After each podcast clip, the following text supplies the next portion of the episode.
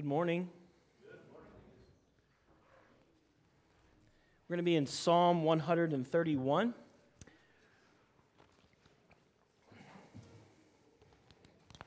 Before we read that, there's a, uh, you probably heard at least a variation of this story before, but the actual original story uh, came from an incident between Winston Churchill uh, and his wife Clementine. Winston Churchill, if you don't know, was the Prime Minister of Great Britain during World War II gave a lot of famous speeches and was quite the orator, but he was also, um, he was also kind of prideful. Okay, so he, he, had, he, had, he had a swagger to him that, that showed its ugly, time, uh, ugly side at times. And so the stories uh, that comes from this interaction, they were, they were in public one day, Winston and Clementine, and he noticed Clementine, his wife, talking with a factory worker, and they were talking for quite some time, and he was getting kind of impatient because they needed to move along in this crowd that they were in. Uh, and uh, it just so happened that this was a man that before she married Winston, she actually dated this, this man who was a factory worker, now a factory worker. Uh, and later, when they were alone, he was feeling pretty good about himself. And when he finally spoke to her, he said, I bet I know what you were thinking while you were talking to that factory worker. I bet you, th- you were thinking that you're glad you married the prime minister and not a factory worker. And actually, and she said, Well, no. I was actually thinking if I'd married him, how he would have done as prime minister and how rubbish you would have been as a factory worker. So. Pride can be dangerous, especially when you're married to a sharp witted woman, right? What's the, the famous saying? We all know it from the scriptures Pride cometh before the fall. Psalm 131. It's just three short verses. It's a psalm of David. It says this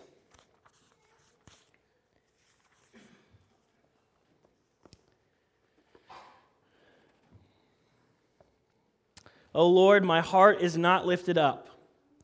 My eyes are not raised too high. I do not occupy myself with things too great and too marvelous for me. But I have calmed and quieted my soul. Like a weaned child with its mother, like a weaned child is my soul within me. O Israel, hope in the Lord from this time forth and forevermore. Based upon this psalm and the knowledge we can gain from just being acquainted with all the scriptures, David was familiar with the word, familiar with the law. As king, he would have had his own copy that he wrote out by his own hand.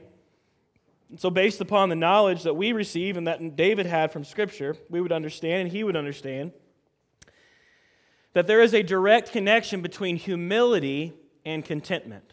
There's a direct connection between humility and contentment. They are like a mother and a child. To use the language of the book of Genesis, humility begats contentment then contentment fathers its son's longevity and faithfulness. So, I guess if you could say the flow of this psalm, and really this is going to kind of be our points for today, would be that humility breeds contentment. Okay? Humility breeds contentment, and then contentment marks God's people. Humility breeds contentment, and contentment marks God's people. Knowing and having a right understanding of your place in the vast universe helps you to be content in it. Along these lines, there are two seemingly contradictory statements that are true of all of us. So here they are. On the grand scheme of things, number one, you are far less important than you think you are. And number two, you are far more important than you realize. Okay, so two things that seem contradictory that are actually true simultaneously. You're not as important as you think you are, and you're far more important than you realize. What do I mean by that? I mean that you are one person in a vast sea of billions and billions of persons who have ever walked this earth. I actually I did some some Google research. I used my Google fu this week and I said, "Google, how many people have ever walked the face of the earth?" And you know what? We don't even know. We don't know. Billions right? That's about as close as we can get. Well, there's been there's billions now, and so therefore necessarily there's probably been billions that have come before us. Point is, you are infinitesimal, tiny, comparatively speaking. And you may think you're good at some things, relatively speaking, and maybe you are good at, th- at some things, but probably not. Okay? Probably not on the grand scheme of things are you the most magnificent at any one thing. You will toil and toil and scheme all throughout this life, and then you're going to die. And whatever you accumulated, your kids are probably going to mismanage. Just a ray of sunshine, right? This is the truth of Ecclesiastes. This is the truth of the scriptures. Go on four or five generations deep in any family, and it's likely not only will your stuff not still be around, but they won't probably even know your name. If it wasn't for the invention of Ancestry.com, I doubt many of you would be able to tell me who your great great great grandfather is, what his name was, what did he do for a profession, what was his life like. We, as an entire race, barely know anything about anything. We're real happy about our technological and cultural achievements, and we marvel at ourselves. But Psalm 2 tells us that from his point of view, God's point of view, atop the heavens and the universe, he just throws his head back in laughter. He laughs. And to add insult to injury, not only is all of this true about us, but the Bible helps us to understand that we are clay in the hands of a potter, stubborn and rebellious clay that refuses to conform to the wishes of our Creator. We sin against our Heavenly Father, rejecting Him, rejecting the truth, and we deserve His wrath. And through all of this, this infinitesimal little rebellious piece of clay that you are, we are still puffed up with pride. Pride. We still think and act as if we are the autonomous masters of our own destinies we, when we have what we think is an advantage over others, we're proud of it and we boast in it as if we are the ones who gain this advantage all on our own. And when we don't have the advantage, we're jealous and envious and filled with our own pride of discontent that God doesn't know what He's doing enough to give me that thing instead of that person having that thing. And we, ga- we gladly gobble up the same rebellious fruit that Adam and Eve did because we think we can make ourselves equal on an equal plane with our God, our Creator. I'm reminded of the words of the Lord to Job when finally, after 37 chapters of lamenting and asking God why he had afflicted him so, and then all of Job's friends, of course, had to sorry all over it and pour their two cents on the pile of absolute not knowing what's going on, right? Complete just gobbledygook. They're, they're just trying to figure this thing out. Why is Job so afflicted? Why has this happened to him? And, it, and Job doesn't know, and his friends don't know, and they're all giving their, their thoughts. And then God finally speaks up and puts everyone in their places, and he just eliminates any shred of human pride. If, you, if you're ever feeling really full of yourself and proud, just read the last couple chapters of Job. It'll take care of that. So, Job chapter 38 verses 2 through 18, it just says this. This is, this is what God says when he speaks up. He says, Who is this that darkens counsel by words without knowledge? Who, who are you? Who is this person, this infinitesimal little human, one of billions and billions and billions and billions and billions that I have created, known every single hair on their head? This little bitty guy who lives in a little bitty place in this massive universe that I have created, asking and accusing me of not knowing what I'm doing with his life. Who is this, this person who darkens counsel without wisdom or knowledge? And then he says, You know what, Job? Dress for action like a man. You think you're so tough, gird up your loins, and I'm going to question you, and you will make it known to me. Where were you when I laid the foundation of the earth? Tell me. If you have understanding, who determines its measurements? Surely you know, Job. Or who stretched the, the plumb line upon it? On what were its bases sunk? Or who laid its cornerstone? When the morning stars sang together and all the sons of God shouted for joy? Or who shut the sea up with doors when it burst out from the womb? When I made clouds its garment and thick darkness its swaddling band? And prescribe limits for it, and set bars and doors, and said, Thus far shall you come, and no farther, and here shall your proud waves be stayed.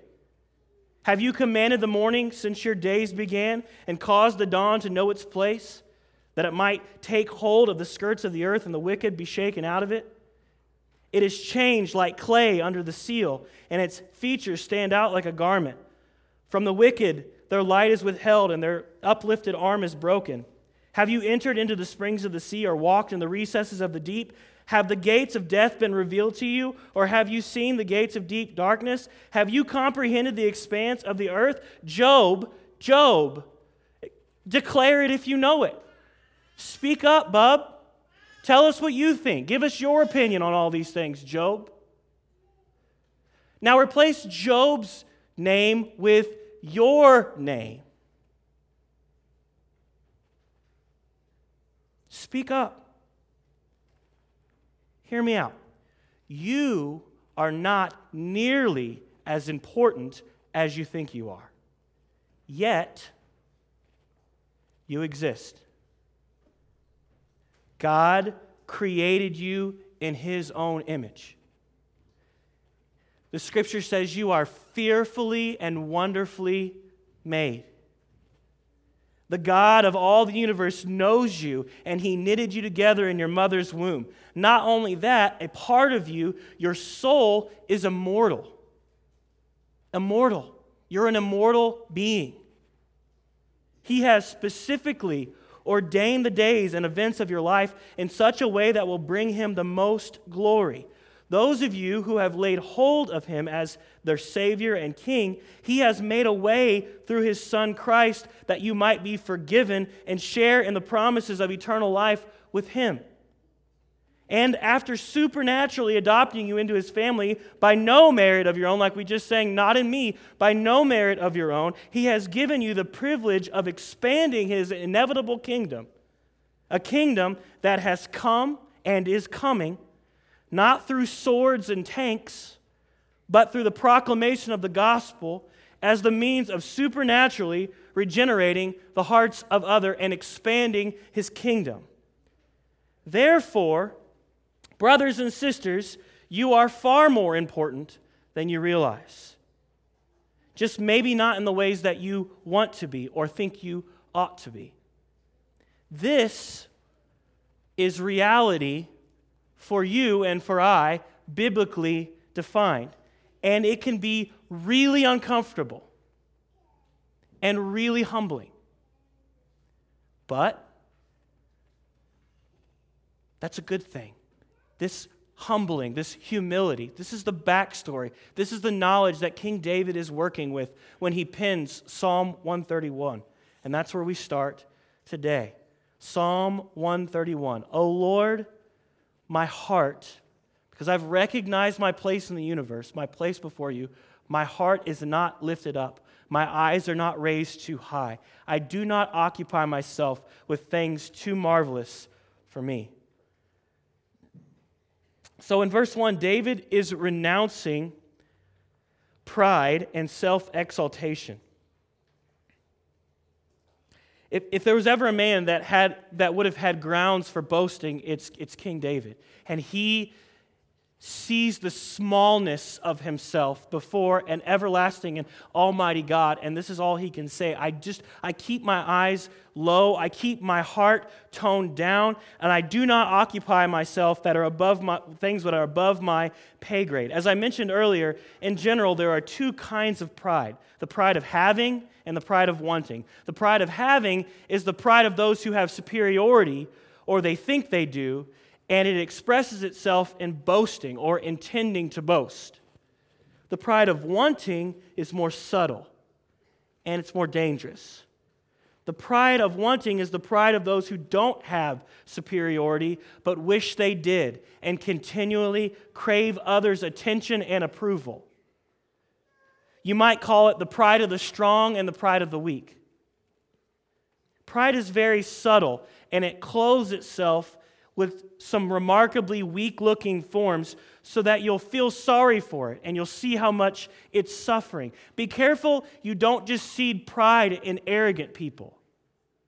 It's often most manifest in those who have nothing to be arrogant about or they crave attention and approval from others.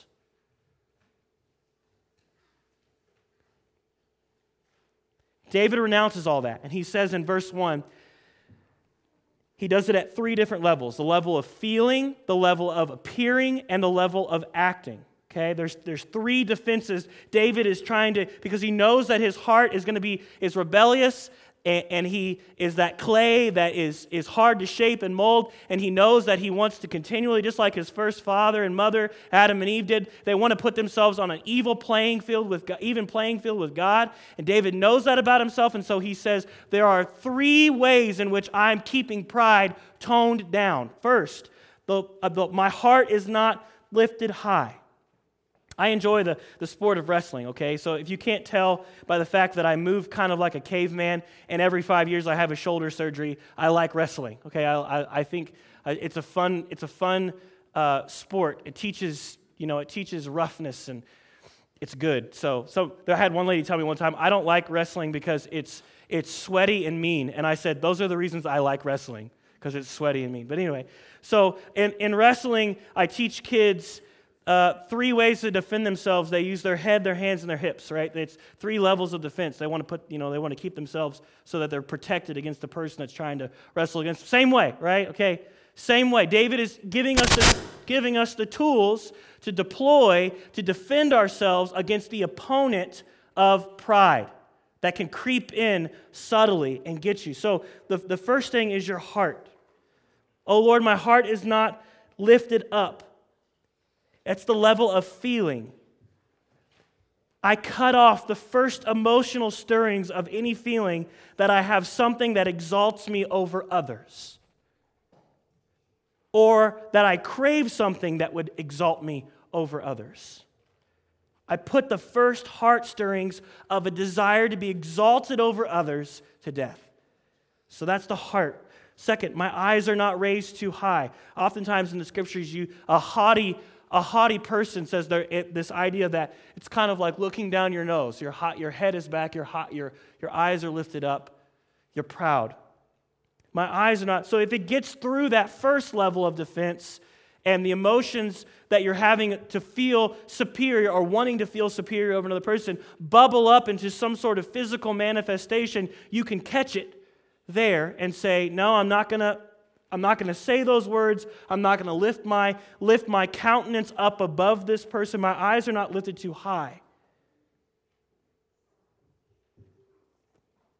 I'm not going to let pride employ my body language in order to try to gain some sort of superiority over a person or a group of persons. And then finally, we go to the level of, of actual action. Okay, so if it gets through the heartstrings and maybe it manifests itself in your body language, the next level of defense, then the final level is I do not occupy myself with things too great and marvelous for me. He has now moved out from the heart and the eyes to the activities of the day. If any pride slipped through those first two defenses, he just recognizes action that are actions that are pride filled actions and tries to stay away from them, tries to avert himself away from prideful actions or Facebook posts, right?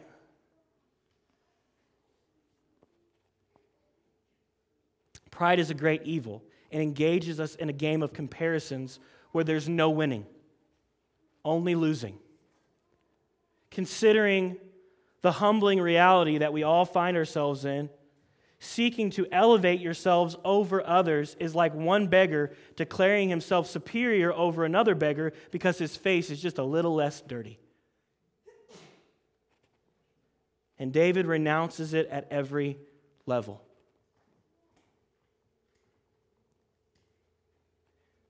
The alternative to pride in verse 2 is a wonderful, peaceful contentment of soul because you have nothing to prove to anyone. When you embrace your, your, your situation, when you embrace your place in the universe, and how dependent you are on the Lord for salvation, it's free. It calms the soul. Consider this hard teaching. If you are anxious, if you have anxiety, it may have something to do with the fact that you are filled with pride. Pride. Entertain this thought with me for a second. If you lie awake at night worrying about things that are beyond your control, do you think that God is so small that he does not know? And what does your worrying do? Jesus himself says, does this eat, does this worrying, does it add any hours to your life? Does it add any dollars to your bank account? Does it add any friends to your core group? If you are harsh and controlling towards others with your attitudes, if your eyes are lifted up over them, do you think that you are so important that the world could not go on without you? Or do you replay social scenarios over and over in your head, analyzing every word and gesture that people make and say, worried that somebody might be upset with you or that you didn't please them or that they, uh, they might not like you any longer, they may not agree with you, and so on and so forth? So, well, I, know this, I know this sentiment. So, what if they are mad at you?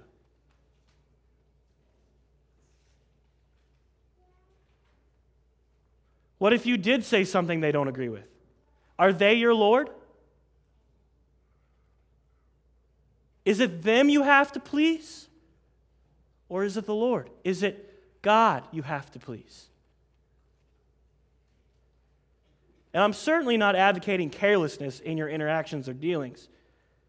We are to let our yes be yes and our no be no. If we have agreed to take on an obligation or meet a deadline, we should work hard to fulfill those vows. But anxiety is not the way of one whose life, destiny, and purpose is held in the same hand that holds the cosmos. In case you missed that, let me say that sentence one more time. Anxiety is not the way of the one whose life, destiny, and purpose is held in the same hand that holds the cosmos. Rather, the way of a redeemed child of God sounds a whole lot more like this. Verse 2 I have calmed and quieted my soul, like a weaned child with its mother. Like a weaned child is my soul within me. Notice the focus is on his soul his heart, his deepest inner person. If this deep level can be delivered from pride and boasting and craving self exaltation and, and autonomy from all authority, then all appearances and actions will express this humility that I'm talking about.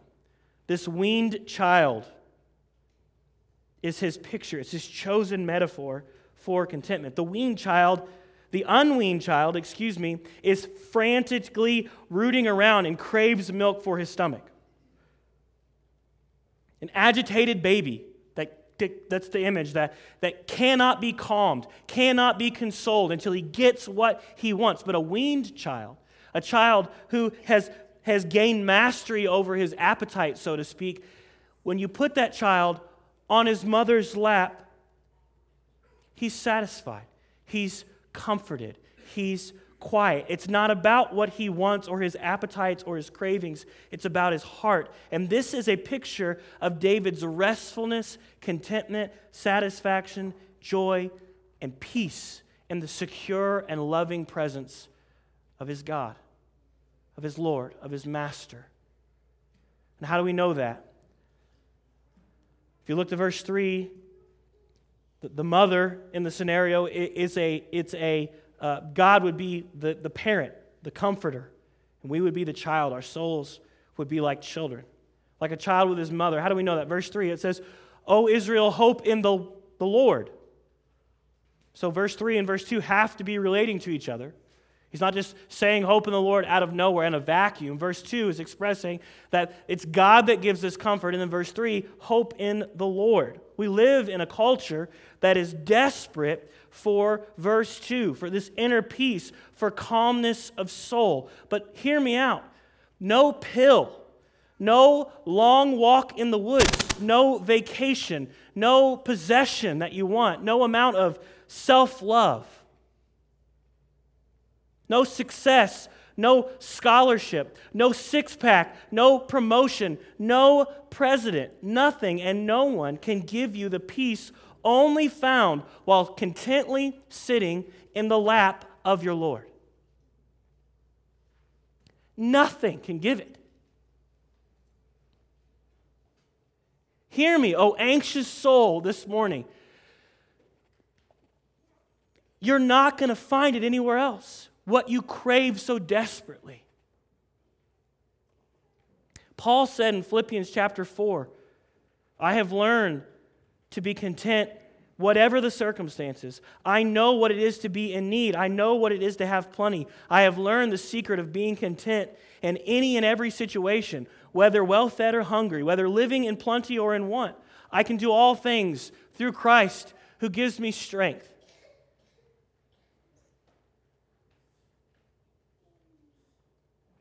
What's the secret that Paul is talking about? We just sang, when peace like a river, when sorrows like sea billows roll, gives that the hymn. I love that hymn. It gives this breadth of human experience and emotion. And then it comes back to that refrain, the chorus, it is well, it is well, it is well. And this is the this is the refrain of the Christian life. This is the refrain of Psalm 131. This is the child the weaned child in the lap of the Lord. It is well with my soul. There is no situation in this world. There is no words. There is no worry. There is no poorness or want or lacking that can make me unwell because my destiny, my soul, my salvation, my everything sits in the hand of the one who spins the cosmos. It is well. It can't not be well. That's the secret. The secret is trusting that the safest place in all the universe is in humble obedience to the one who made it. You hear that because it's not good enough just to say, "Well, I just I love to spend my time with Jesus. He's beautiful and I have these spiritual experiences with Jesus." But then when you get to a place in the scripture where he calls you to obey him and it's contrary to your lifestyle, we don't like to spend so much time with Jesus anymore. The safest place in all the universe is in obedience like a weaned child in the lap of his parent in beautiful submission and comfort and obedience to him. That's the safe spot. That's the good spot. That's the beautiful spot. I met a man yesterday. His name was John. And he wasn't rich, and he wasn't attractive, and he wasn't exceptionally talented in any way.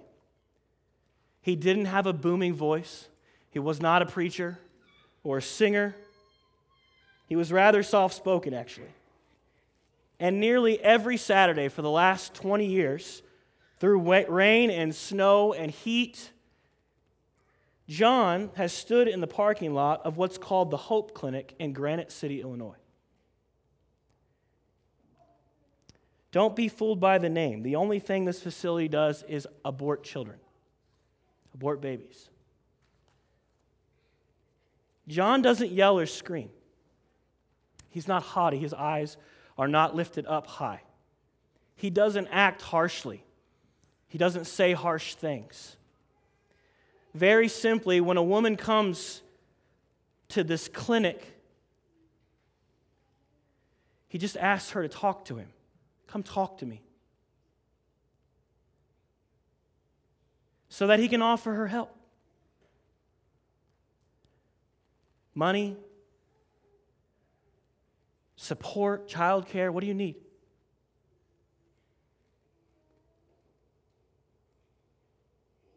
To help her see there are other ways of handling a stressful situation than murder. John has been spit on, yelled at, threatened, physically assaulted, knives and guns pulled on him and pointed in his face. Very rarely will anyone talk to him except to get angry at John. But Saturday after Saturday after Saturday, with a smile on his face, John comes back. And I asked him, I said, John, how do you do this? I, I mean, I was, I'm, i was just there with him for the morning, and I was physically, emotionally, spiritually exhausted. And I said, John, how do you, how do, you do this? And he said, he just with a smile, he said, I'm, I'm re- there's nothing, to say what he said plainly. I'm not special. I'm nothing special. I'm just here to serve the king. I'm nothing special. I'm just here to serve the king. Say that with me. Say, say that sentence with me. Ready? One, two, three. I'm nothing special. I'm just here to serve the king.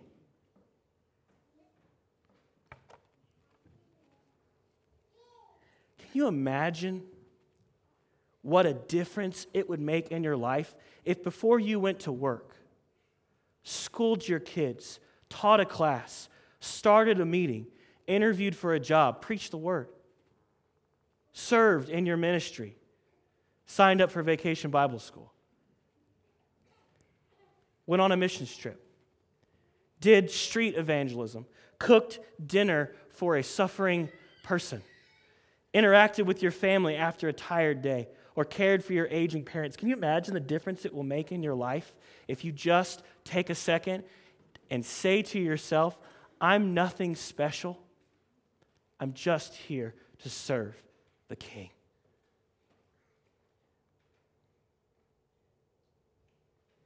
Do you hear that song? When peace like a river. It is well. I'm nothing special. I'm just here to serve the King. When emotions are running high, when you're really tired, when you've had enough. I'm nothing special. I'm just here to serve the King. Verse 3 O Israel, O church, hope in the Lord from this time forth and forevermore. Join me in this. This is what David is doing. This is why he's ending the psalm in this way. He's inviting all of us in to understand and partake in what he's expressing here. He's inviting us in to understand our place in the universe, to realize we have nothing to be proud about but everything in the universe hinges on God, and we, He is our Master and our Lord and our Father, and we can sit and be comforted by Him. He's inviting us into this type of relationship. I'm nothing special, I'm just here to serve the King. Join me in this. Put your hope in Him. Find your rest in Him. Calm your troubled heart in His presence. Quiet your soul by resting in the promise of His presence. And that's the message of Psalm 131. Renounce self reliance Renounce self exaltation and self rule. At your heart level, at the eyes level, the appearance level, and at the action level. Renounce it. And find your calm, quiet, deep soul contentment in God. And then call others to do the same. Say this to a world who is desperately anxious hope in the Lord. Hope in the Lord.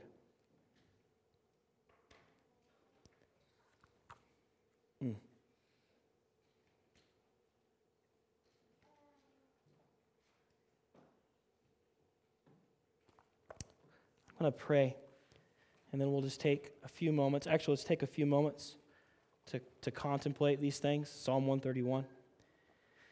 And then I'll pray, and we'll be released.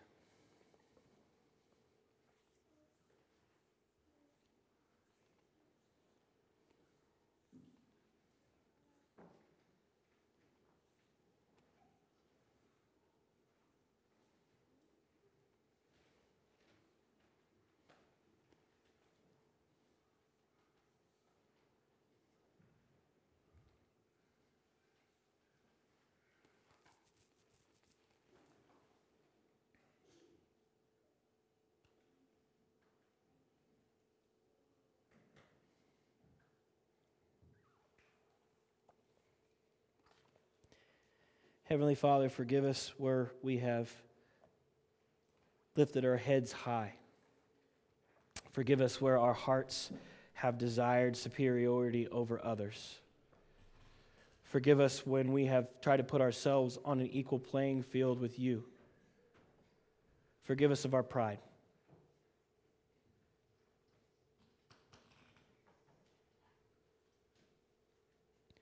Lord, may we have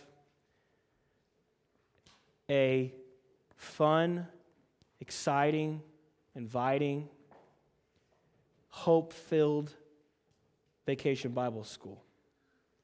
Pray for that now, Lord. I pray for those, those who are going to stay after and offer their time and their talents and their services to tell children about Jesus. I pray for our Mother's Day gathering next week, Lord, that, um, Lord, we wouldn't, we don't worship mothers, but we do recognize the importance of their roles and we love them and we're thankful for, to have moms in our lives. So help us to celebrate them well. Pray for those who are graduating, God. I saw many pictures. Par- proud parents, and we're missing a few folks here that traveled for graduations, and we just ask that you give them traveling mercies and help us to recognize those graduates well when they come back and tell them that we are uh, we're, we're for them and we want them to be for you. So bless them. We pray for Miss Mildred Junker. Ask for your healing hand upon her, Lord. We miss her. I know she misses us. Lord, I pray for the Baumbergers, new members in our church. Lord, that you would bless them and put your hand upon them and help them to grow and help us to get to know them and love them. I pray for the Masons who had a sick child on the way to church this morning and aren't able to be with us today, Lord, but um, new members, we, we need to surround them, Lord. Help us to be humble and loving and welcoming. We pray for Miss Amy Hester. Same things, God, that she would grow in you as she's declared her love for you and for your gospel and her laying hold of the truth claims of Scripture. Help her to grow in all ways, Christ, and may we fulfill your commandment to us by teaching those you have sent our way to obey you, to enjoy you, to be peacefully content with you. We are nothing, Lord. Nothing special. We're just here to serve you. We pray these things in Jesus' name. Amen. May go in peace.